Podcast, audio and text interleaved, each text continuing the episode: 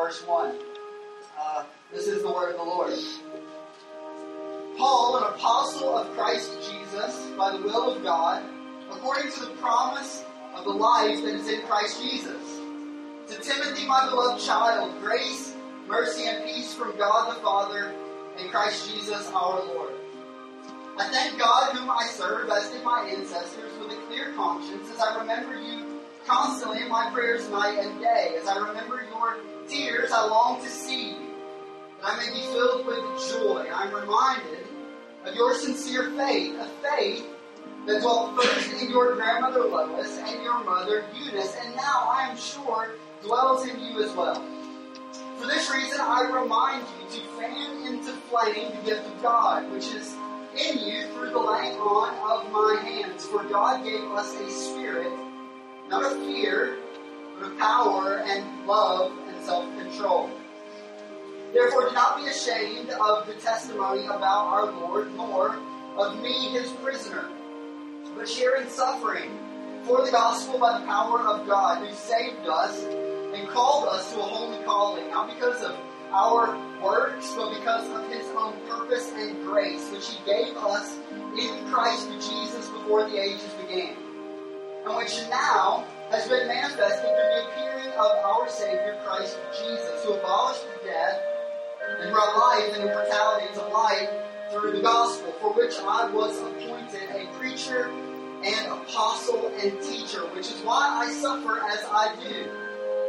But I'm not ashamed, for I know whom I have believed. I'm convinced that he is able to guard until that day what has been entrusted to me.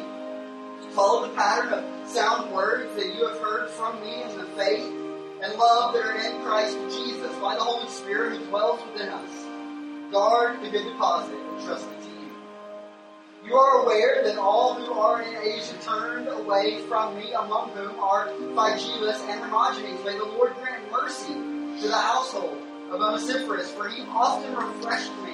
He was not ashamed of my chains, but when he arrived in Rome, he searched for me earnestly and found me.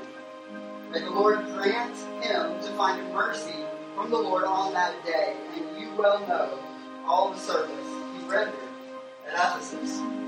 Hey, this is God's Word.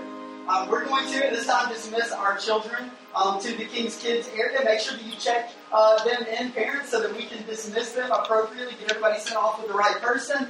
We're going to take just a few minutes to greet one another, and then we will be back for 2 Timothy chapter 1. All right, guys. Hey, if everyone would grab a seat. Um, just a reminder: if you're here and you don't have a Bible and you would like one, um, you can grab one off of our information table, which is uh, to the very back on my left. Um, feel free to go back there and to grab uh, a Bible. We love God's Word. We'd love for you to have a copy of God's Word. Um, and if you would, as you have your Bibles, open up or turn on to 2 Timothy chapter 1. That's where we are going to be um, this morning. Uh, as I mentioned earlier, um, this is part two, um, but we'll get into a little bit more of that in a minute. For those of you who are familiar uh, with uh, with 2 Timothy, uh, perhaps we did a poll last week, and I think about half of the room um, could could you know say like, yeah, I've spent some time reading through 2 Timothy before. We are on the back end of a summer series through the pastoral epistles. That's what we're reading. In case you didn't know, there are different genres within the Bible, um, and one of those genres is uh, epistle. We are reading through a pastoral epistle. It is one of uh, three. We've already worked through 1 Timothy. We are now in 2 Timothy. And if you continue on, turning to the right in your Bible, you'll come to the book of Titus, which is the third of three pastoral epistles that we have um, in, in uh, the scriptures. And so um, we are working through a summer series through 1 and to um, Timothy. We said last week as sort of a, an introduction of sorts. Um, reminder this is Paul's second letter to Timothy. If you missed uh, part one uh, of this week or all of 1 Timothy, you can go back and you can listen to those online. Mac Smith does an incredible job getting those up each week. And so, Mac, thanks for um, doing that. You can go back, you can check that out. That is my shameless plug to go back and listen to 1 Timothy as well as part one of 2 Timothy chapter 1. Uh, most commentators agree that uh, this letter was most likely uh, written between 64 and 65 AD during Paul's imprisonment in Rome under the reign of Nero. We talked about um, the uh, just a lot of the challenges that uh, present themselves by way of imprisonment during this particular time, in this particular place, under this particular ruler last week. The atrocities um, are historic. You can go back and you can check those out. Um, but we did mention a few of those last week. Long story short, um, Nero is not a really solid guy to be imprisoned as a Christian under. And so Paul is uh, experiencing some really challenging, really difficult circumstances um, as he pens this letter. Uh, our main idea for last week, and we're going to continue it on into this week, is as follows where we're unpacking the gospel transformed life. Right, really, over the course of the summer, we've been talking about the gospel driven church and how there is just this weaving back and forth between instruction for the church and instruction for the individual. That's, that's fairly common as it pertains to an epistle. It's a lot of, hey, this is what you ought to do. And so we've been trying to approach that in context from a gospel centered perspective. And as we have, we have noticed last week and we'll continue this week that the gospel transformed life is a gospel informed life.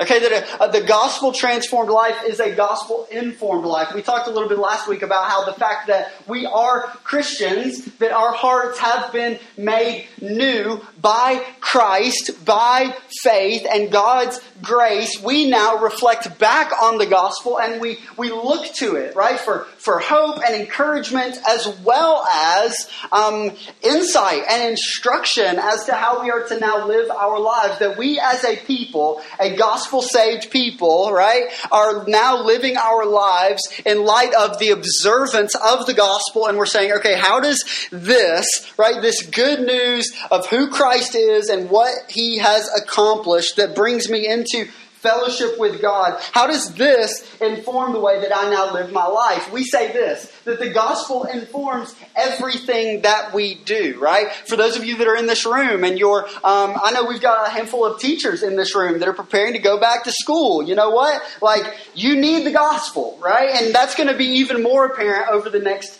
couple of weeks, right? Um, we are in need of the gospel. We need to look to the gospel for hope and encouragement, how we relate with individuals, children, loving them well, right?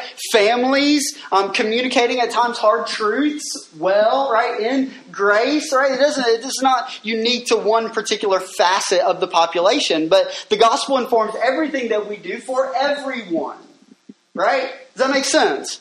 Right, for marriages, the gospel informs the way that we relate to one another in marriage. In singleness, the gospel informs the way that we live as singles right? That, that it, it, informs everything. And so here we are. We're, we're just, I'm preaching the main idea. We've got to get to the text. But the idea is this that the gospel transformed life is a gospel informed life.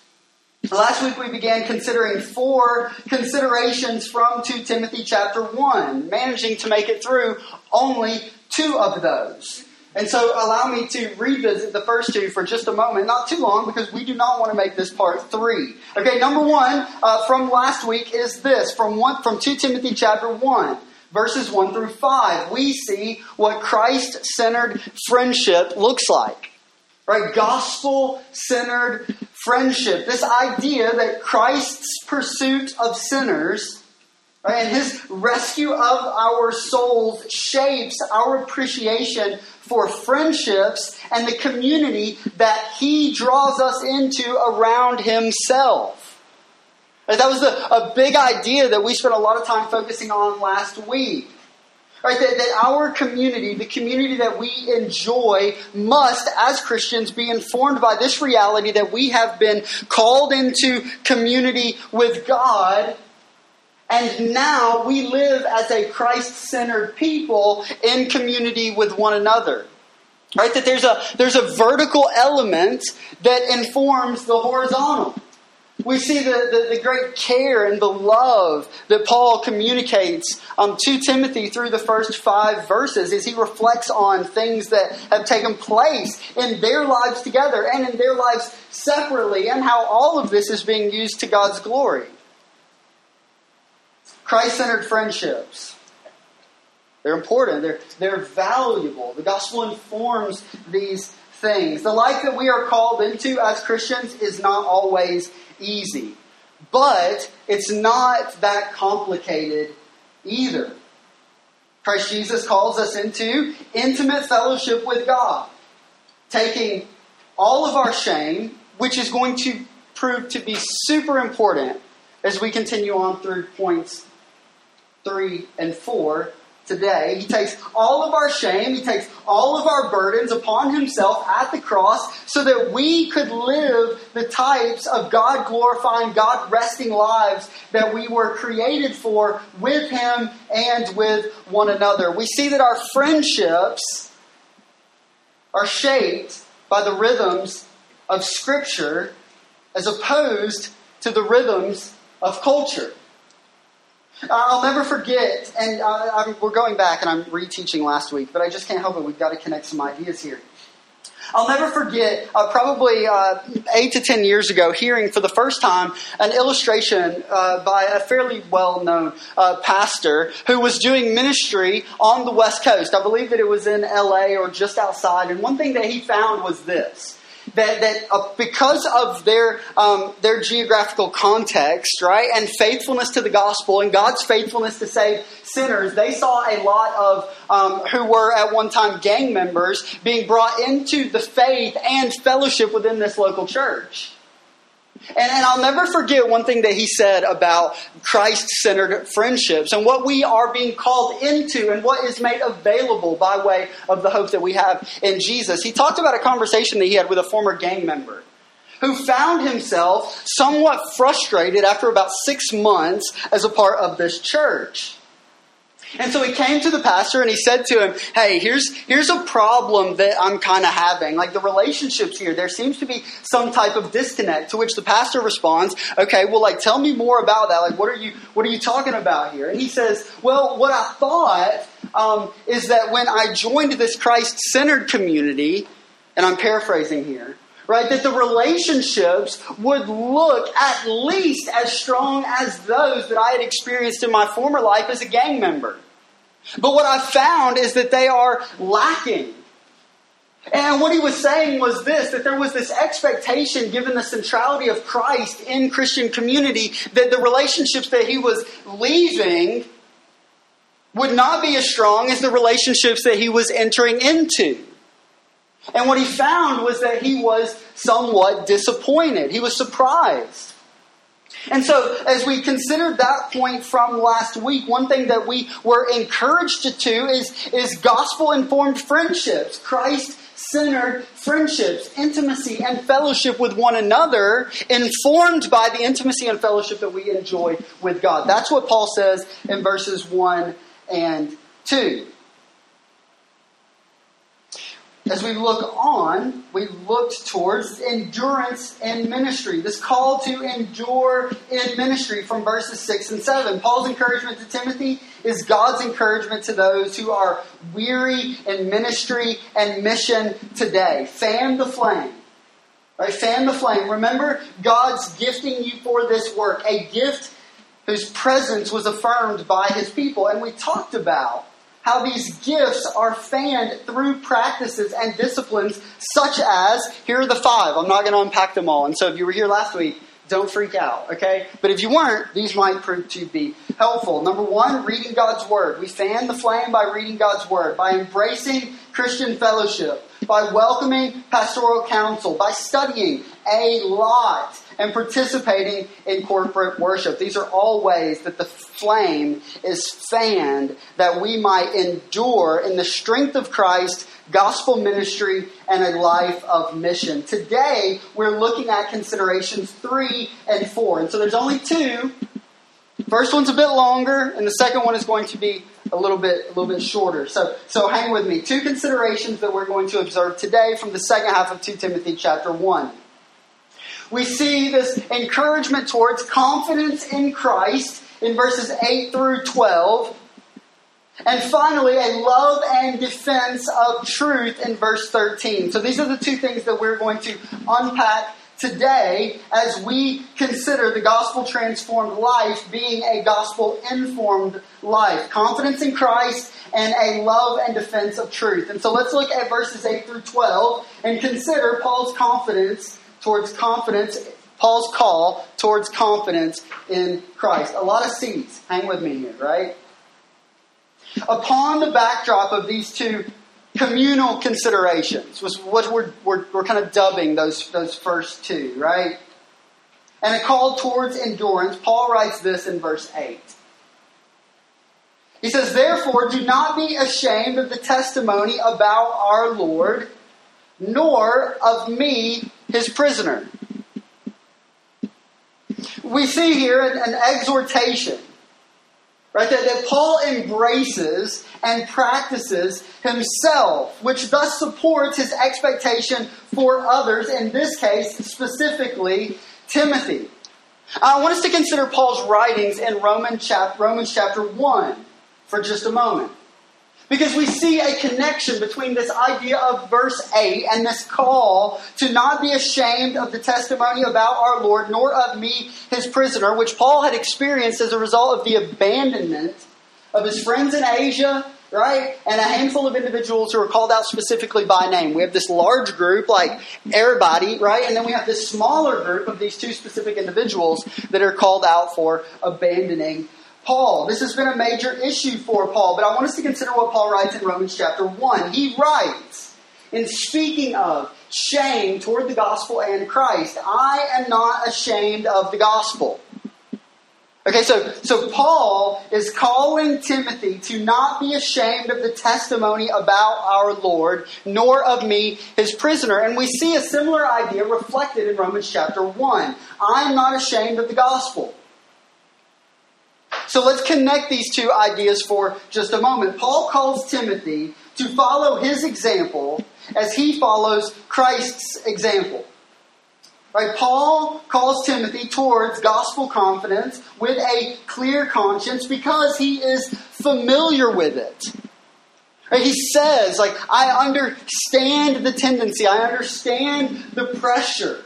Some of these ideas are, are communicated in context, right? But he says, I am not ashamed. And so the encouragement then for Timothy is upon this backdrop in which Paul can say, I'm not ashamed, and therefore, Timothy, you ought not be ashamed either.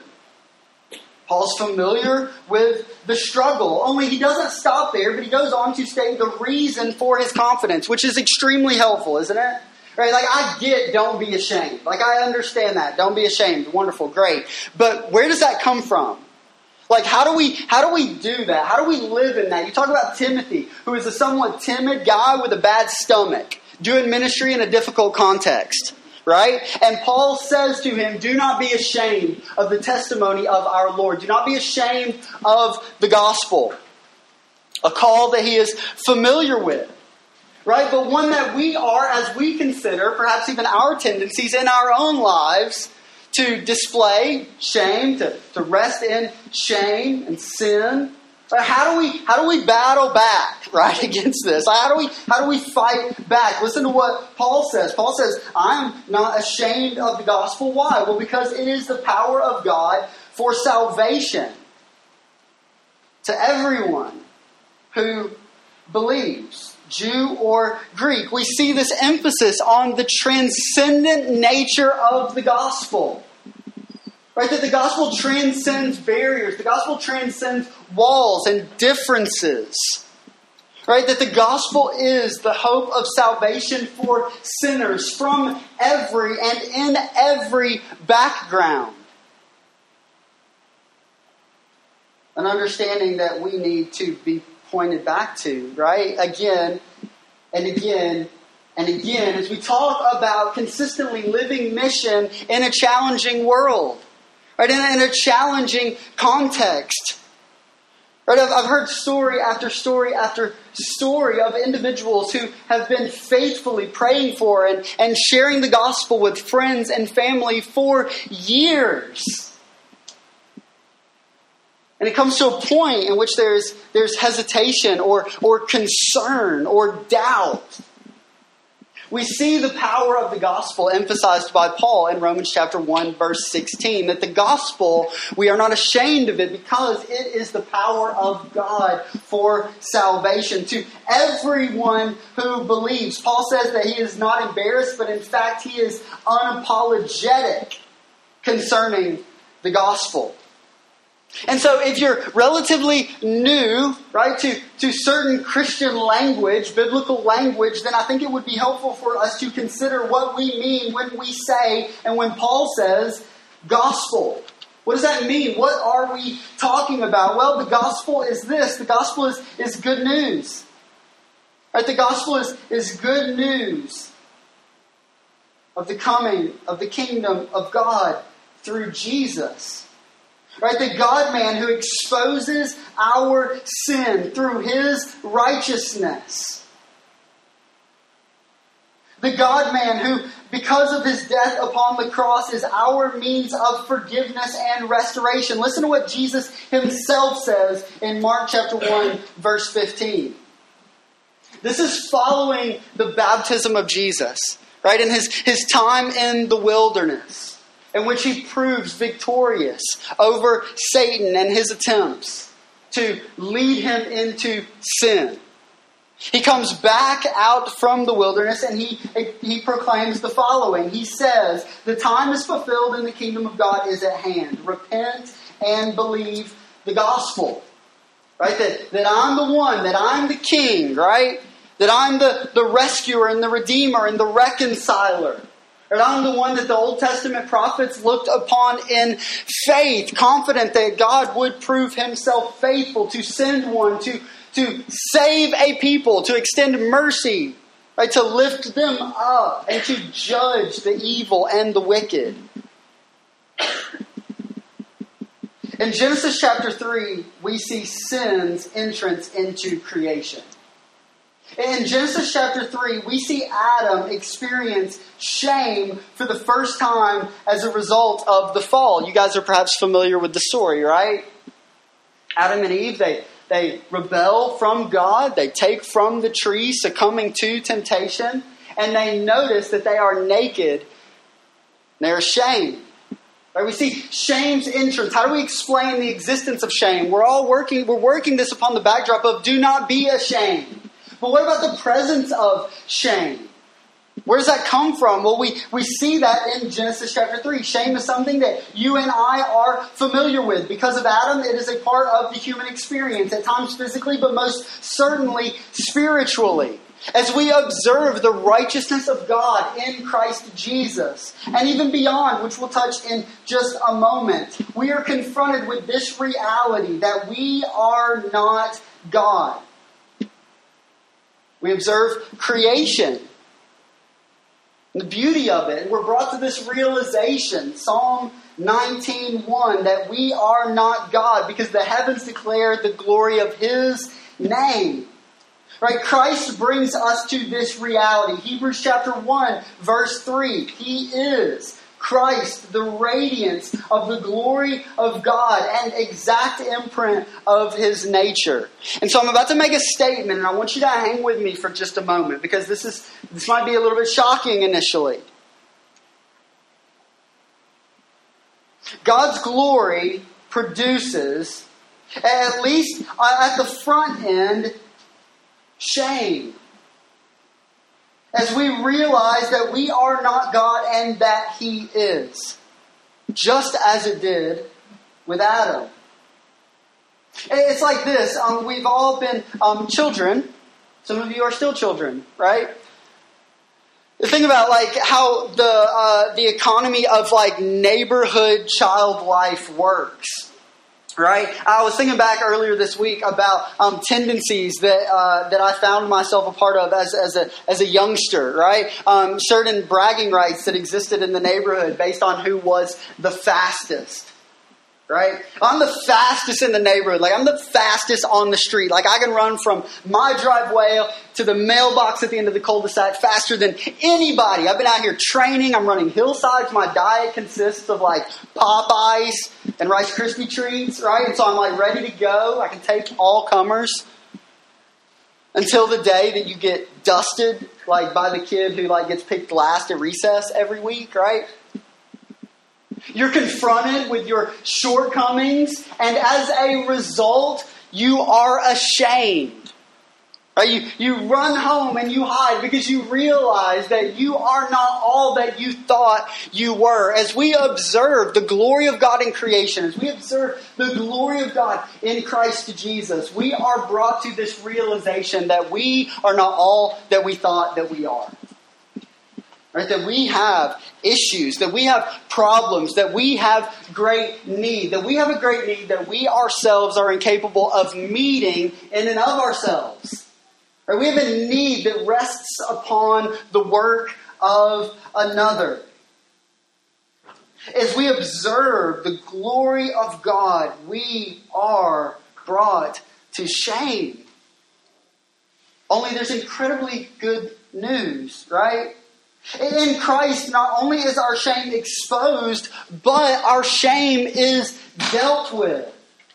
Right? We, we see our need right, for, for rescue from God's wrath. We see our need for a Redeemer who brings us into fellowship with the God who created all things and displays His glory all around us. The author of the Hebrews writes, the author to Hebrews writes this in Hebrews chapter 12, verse 2 For the joy set before him, speaking of Christ, he endured the cross and we're talking about this idea of shame. Don't be ashamed. That's the instruction from Paul to Timothy. We see in Hebrews chapter 12, verse 2, where our tendency to, to feel this, right, to experience this as a result of, of our exposure to the righteousness of Christ, only there is hope. For the joy set before him, he, Christ, endured the cross, despising the shame. And sat down at the right hand of the throne of God. I want us to consider the way that this works itself out in the life, ministry, and time of Jesus. Whereas we yield to shame, Christ did not. We succumb to shame. You can probably think of, of two or three examples, right? Perhaps internally, perhaps externally, perhaps it's something that you're dealing with right now where you can say, yes, shame has the upper hand. Sin is currently like winning this battle in my life. Christ does not, does not yield to it. Right? He does not run. As we reflect back on what we observe in Genesis chapter 3, Adam and Eve, they are ashamed as a result of sin's entrance into the world and this realization that they are naked. And what do they do? They sew some fig leaves together, right, to cover themselves, their shame, their nakedness, their sin, a poor attempt, mind you. And then, upon hearing the word of the Lord, they jump into the thickets to hide from him. Right? They, they feel the shame and they run from the presence of the Lord. We see Christ upon the cross embracing the will of God fully. Not running despite the fact that all of his friends did. He's stripped naked and yet he does not submit to sin. He is tempted and yet he remains faithful. Sin and shame do not rule Jesus. Okay? At times in your life, in my life, it feels as though sin and shame are driving the bus. Only in the life of Christ we see that sin does not possess this type of power. Right? Shame does not possess this type of power. They do not rule over Jesus. Why? Well, because he has total confidence in the power of God to save him from the grave before passing on eternal glory forever and ever. We cannot do this. We do not possess this. But the good news is that Jesus does. And so we see here how the gospel exposes our greatest need only then to meet our need in Christ. And so let's funnel all of this down. We've got this command in verse 8. Therefore, do not be ashamed of the testimony about our Lord. This might be your tendency, but don't go there. Fight against that. Flee from that and run to Christ. In Christ, we do not have to be ashamed. In Christ, We do not have to be ashamed. The grip of sin and shame are broken by Christ because he, get this, has conquered them. Christ conquers sin and shame at the cross. Right? He, he despises it. He puts it in the grave a grave that he would leave vacant as he resurrects back to life, ascending to the right hand of the Father after 40 days of saying some really incredible things to his followers, equipping them for mission, and then providing them the Spirit to go out and do this in power. Through Christ and his obedience to the point of death, his love for the Father and his love for sinners, our self righteousness and need is exposed. So let's stand this morning, not actually remain seated. That would be awkward, right? Let's remain seated this morning, right? And let's just look and gaze upon the glory of Christ Jesus revealed in Scripture as God reveals Himself and His Son to us that our sin and shame might be exposed. We oftentimes, we, hey, we back away from that, don't we? Right? We don't like to, to live that. We don't like to acknowledge that. And so we dig a hole into the recesses of our being and we try to cover just enough dirt on top to keep said sin and shame from crawling out again. Right? We seek to lock it in a closet, right? Or, or, or burn it to the ground. Only what we find is that as we seek to accomplish this, apart from the strength of the gospel, we are again and again and again unsuccessful. And so let us this morning gaze upon the glory of God in Christ Jesus, seeing our sin and shame exposed, and then run to Him, right? To, to, to deal with it, right? To, to kill it, right? To strengthen us for the continual killing process of sin and shame. That's what we need to do. That's what, that's what we need to do. We are saved right? And sustained through repentance and faith in the finished work of our King. So, right, here we are. Don't be ashamed. Don't, don't be ashamed. You don't have to be ashamed. Christ deals with our sin, right? He sets us free. We don't have to be ashamed of Him. Instead, Paul continues on. Says, Flee the shame, right? Don't be ashamed, second part of verse 8, but instead share in suffering for the gospel. So we've got a, we've got a lot of things on the table here, right? Like our sin and shame are exposed, right? We know who we go to for, for hope, right? Salvation, endurance. Go to Jesus. And then we see that this slot that was occupied by sin and shame in our life is now filled with this call to, get this, share in suffering. Share in suffering for the gospel. Well, how in the world do we do that? We're not left to speculation, but Paul answers that question as he continues on. Share in suffering for the gospel by the power of God. So how do we how do we do that? How do we how do we how do we flee from sin and shame? How do we run to Christ and embrace a life of gospel-centered suffering? We do so not in the strength of our own backs, but in the power of God. Listen to what he says in verse 9, who saved us and called us to a holy calling.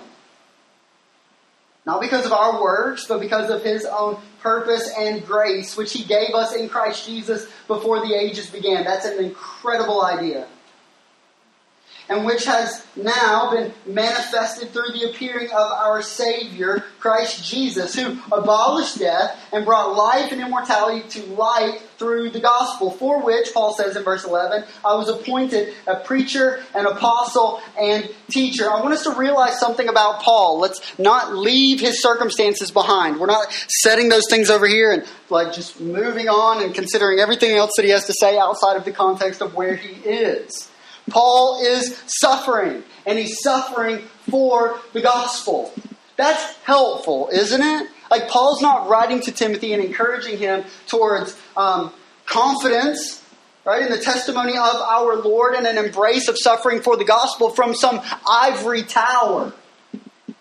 But he's writing these things from a pit. Incredible hardship, incredible suffering, not as a result of his sin and poor decisions that have been made, but because he is, he is living out the gospel and faithfulness to Christ by the power of God. Verse 8. As we consider this, we are brought to an incredible realization about Paul and his mentality, one that we desire to be present in you and I, and that is this that Paul's feelings are not formed by his circumstances, but instead by his knowledge of God. Let me say that one more time. Right? That, that Paul's feelings are not formed by his circumstances, but instead by his knowledge of God. Right? Paul's, Paul's trial does not shape his understanding of who God is. Instead, God shapes Paul's understanding of who God is. Right? Paul's feelings are not God. God is God. And therefore, there must be an understood purpose of pain that results from gospel service, pushed forward by gospel confidence. Peter points to the purpose of pain in 1 Peter chapter 4 verses 12 through 14 when he writes I love considering what we see from 1 Peter chapter 4 and what we see here in 2 Timothy uh, chapter 1.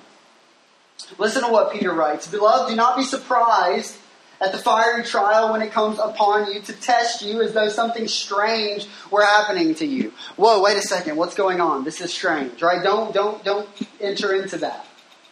Right?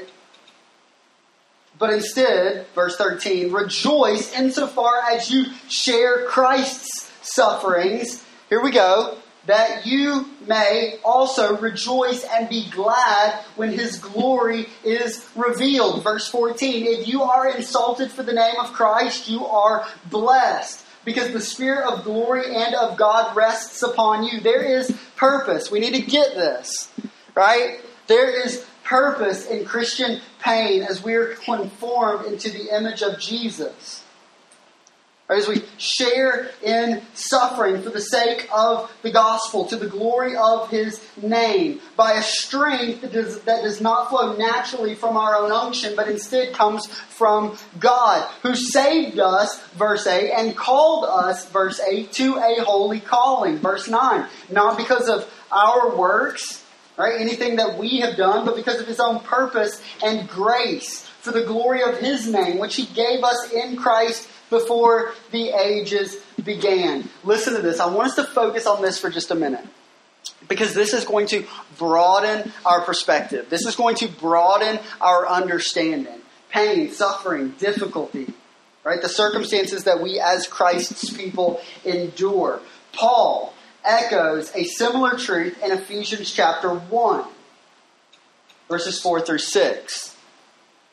Drawing out God's eternal, pre existent grace made visible through creation. Right? That this is who God is. This is who He has always been. And the preservation of His people, followed by the incarnation of the Son, and finally the cross and the resurrection. You say that's a lie. I tell you, write down Ephesians chapter 1, verses 4 through 6. I'm going to read it and it just says everything that I just said to you. Here's what Paul writes Even as he chose us in him before the foundation of the world, right, God's people, right, called into faith, adopted into the family, that we should be blameless, holy, and blameless before Him. In love, He predestined us for adoption to Himself as sons through Christ Jesus, according to the purpose of His will, to the praise of His glorious grace with which He blessed us in the beloved, in Christ. Listen, write this down. This is important. We are sinners. We are sinners saved by the love and grace of God in Christ Jesus before the ages began. We are sinners saved by the love and grace of God in Christ Jesus before the ages began, according to His will and the praise of His name. Wow. We need this, this, this grander picture of who God is, right? And how he, he manifests His will, how it works, so that when we look back and we see this call to Timothy that is a call to you and I, not to be ashamed of the testimony of our Lord, we would know all of these things, purpose for our pain and his plan being manifest and happening in real time. We are observing it as sinners are adopted into the family as a result of his great grace and work. This, Paul says, is why, second half of verse 12, he suffers as he does. This is why Paul suffers as he does, because his mind and his heart have been opened his mind and his heart have been open to understand the work of God and the value of Christ. And as a result, he is, by grace, now willing and eager to suffer for Jesus. That's a, that's a, that's a next level type of thing, isn't it? Not only willing, but eager to suffer, right? For Christ, confident that, that through suffering, God is bringing about His plan and purpose to conform us into the image of Jesus, right? Who in hardship wakes up and goes, Yes, more suffering.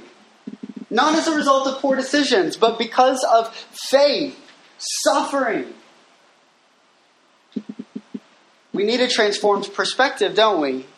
Right, we, need a, we need a transformed perspective that understands the purpose of difficulty so that we too, along with Paul, might embrace suffering, not shame, knowing and believing that this is the work of Christ and it has reason. Paul writes, I am not ashamed, for I know whom I have believed. And listen to this last part. We live in a fallen world, we live in a fallen culture. We feel the effects of sin and brokenness and evil like on our lives and in our lives as Paul does. And yet listen to what he says. This is where we want to be, okay? This is where we want to be. By lean in, like listen to this. I'm not ashamed, for I know whom I have believed, and all right, I'm convinced Um, I'm convinced that He is able to guard until that day what has been entrusted to me. Right? Paul has this supernatural confidence for this work, right? Perseverance and endurance for gospel ministry and the life of faith, understanding that it falls not on our ability, but on God's ability. Right? That He is able to keep, that He is able to guard. Doesn't that transform the way that we observe the world around us? Right? And, and situations and circumstances that arise in our life, cha- living a, a challenging life of faith, doesn't that transform the way that we do that when we understand what Paul is saying here? That there is a, a God who is able to guard until that day what has been entrusted? Yes. Okay? Yes. I'll answer. This This is not a hypothetical. It's like, yes, it does. It totally transforms. Paul is not ashamed of Christ because he has been made to see his glory. And now he's confident that he's not only saved, but he is safe until the king returns. Not safe as the world would define it, but safe as to how God defines it. Paul's confident, right? That that that uh, I am with you always. Matthew chapter twenty-eight is enough to guard our souls. Right? It's, a, it's enough to, to live on no matter who else forsakes us. That's a paraphrase of Charles Spurgeon. So don't be ashamed. Instead, be confident. It's not a confidence that comes from, from you and I, our ability, our strength, our unction, but it's a confidence that rests in the character of God. Everybody okay? Are we all right? Okay. we're going to finish. Here we go. Last point, much shorter, so hang with me for just a moment. Four considerations that we've observed from 2 Timothy chapter 1. First, Christ centered friendship.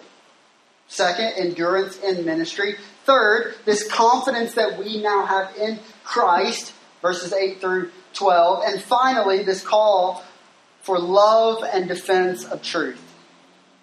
Listen to what Paul writes in verse 13. He says, Follow the pattern of sound words that you have heard from me in the faith and love that are in Christ Jesus. Really simple here. What does Paul say? Paul says this Embrace sound doctrine. Right? Embrace sound doctrine. Paul needs this. Timothy needs this. And you and I need this. We need to be reminded that the truths of God that come from God will lead us into deeper fellowship with God. Let me say that one more time. Why is doctrine important? Why does doctrine matter? We need to be reminded that the truths of God that come from God this here, right? This, this informs our doctrine. Truths of God that come from God will lead us into deeper fellowship with God. And so we love doctrine. I remember not too many weeks ago, Katie Brewer and I had a conversation in front of the church before service started, and we were talking about the value of doctrine. Right? And there are camps that would say, avoid doctrine. Doctrine divides. No. Right? Doctrine drives us into deeper fellowship and intimacy with God. Right? We, we, we love and appreciate sound doctrine because we know that it informs our relationship with our Creator, that it informs our understanding of who we are and how we live in this world around us. These truths that are held up and held out by God. Paul pins a final charge in chapter 1 in verse 14. He writes, By the power or by the Holy Spirit who dwells within us, guard the good deposit entrusted to you. I told you a couple of weeks ago um, that one thing that we could do last week, it seems like a couple of weeks. I guess that counts. This week, last week, right? Last week, I told you guys that it would be helpful to consider the commands of Paul to Timothy and readers um, through to Timothy. That you could literally begin in 2 Timothy chapter 1 and you could work your way through the end of the letter. And it would do you well to just highlight the commands that we see and the encouragements and the exhortations. We see a final one right here. By the Holy Spirit who dwells within us, guard, Paul says to Timothy, the good deposit entrusted to you. What does this mean? How does this relate to doctrine, the command that we just saw? Why do we love doctrine and how do we respond to it? The call is this to guard the unchanging Word of God. To guard the unchanging Word of God. I love what John Stott in his introduction um, to 2 Timothy says when he writes this. Now, this is not going to be up here, so you guys are just going to have to, like, like narrow in and listen, okay? You guys hate being read to? Sorry, it's happening. Okay, so here we go. Stott writes this The church of our day urgently needs to heed the message of this second letter of Paul to Timothy. And so, if you're here and you're of um, you're of the opinion that all that we're reading here, this doesn't really matter that much. It was written so long ago. Um, even if you would profess Christ and you would say, I don't know, like if this is really if this is really my thing or not. Um, here, Stott says, and we're on board with this, um, that the church needs this right? That we need the message um, of Paul to Timothy.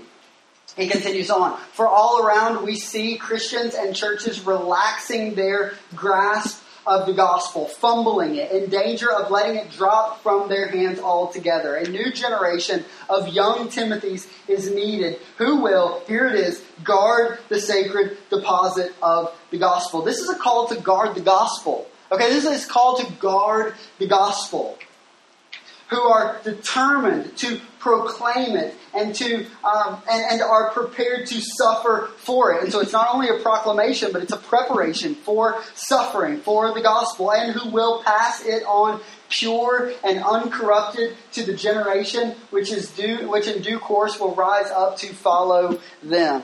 We've got to see beyond ourselves, don't we? We got to see beyond ourselves, and we've got to say, man, we are we are seeing our place in this as guarding this good deposit, and then entrusting it to the next generation, who will, uh, barring the second return of our King, one day take the torch and run in our place. And so the encouragement then is not to fumble it away, not to drop it, but to hold strong to the gospel to hold strong to, to the Word of God, sound biblical doctrine. Tim Challies continues as he writes this God has given us the gospel to trust. It's been entrusted to us, church. It's been entrusted to us to, to guard and to keep. He has deposited it into our account and expects that we will guard this priceless, precious treasure.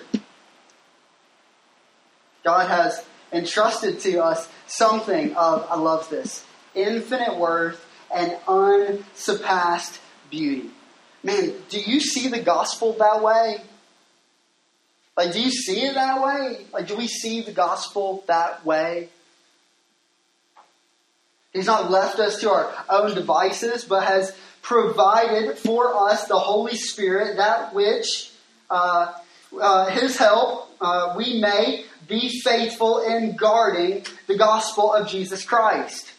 Spiritual discernment allows us to keep the gospel central and allows us to see and guard against error. Spiritual discernment is absolutely crucial to the one who uh, would understand and heed the gospel. Listen to what he says, this final line. This is incredible. Whew, so good. Nothing less than the gospel is at stake. Nothing less than the gospel is at stake.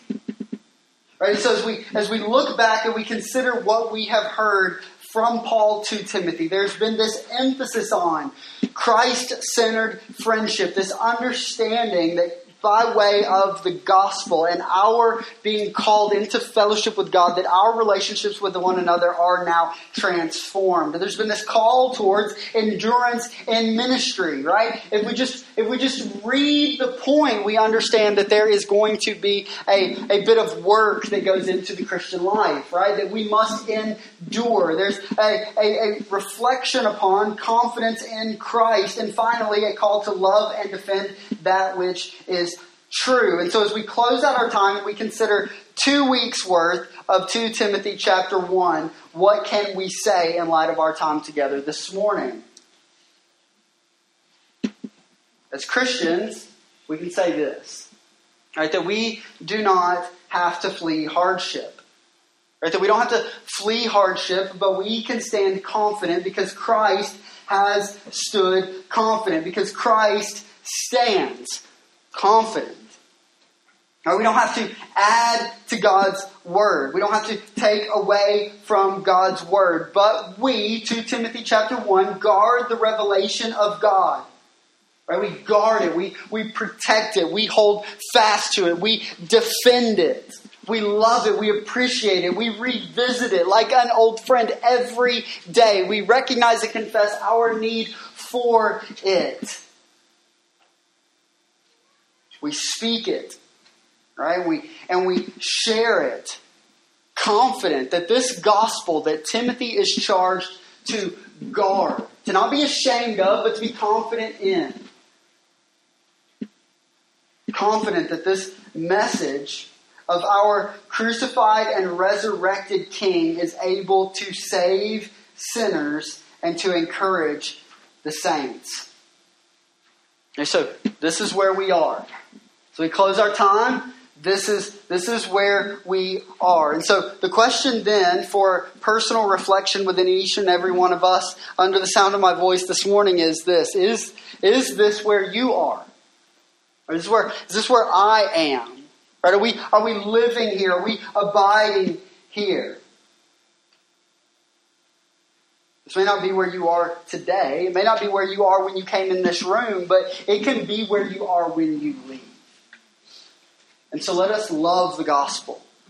All right, let us love and appreciate the gospel. Let us not be ashamed of the testimony of our Lord, but let us go out in confidence as a people living mission that it is powerful and capable of transforming the hardest of hearts, the Jew and the Greek. Let us love the gospel and let's enjoy the gospel as we close out our time together today.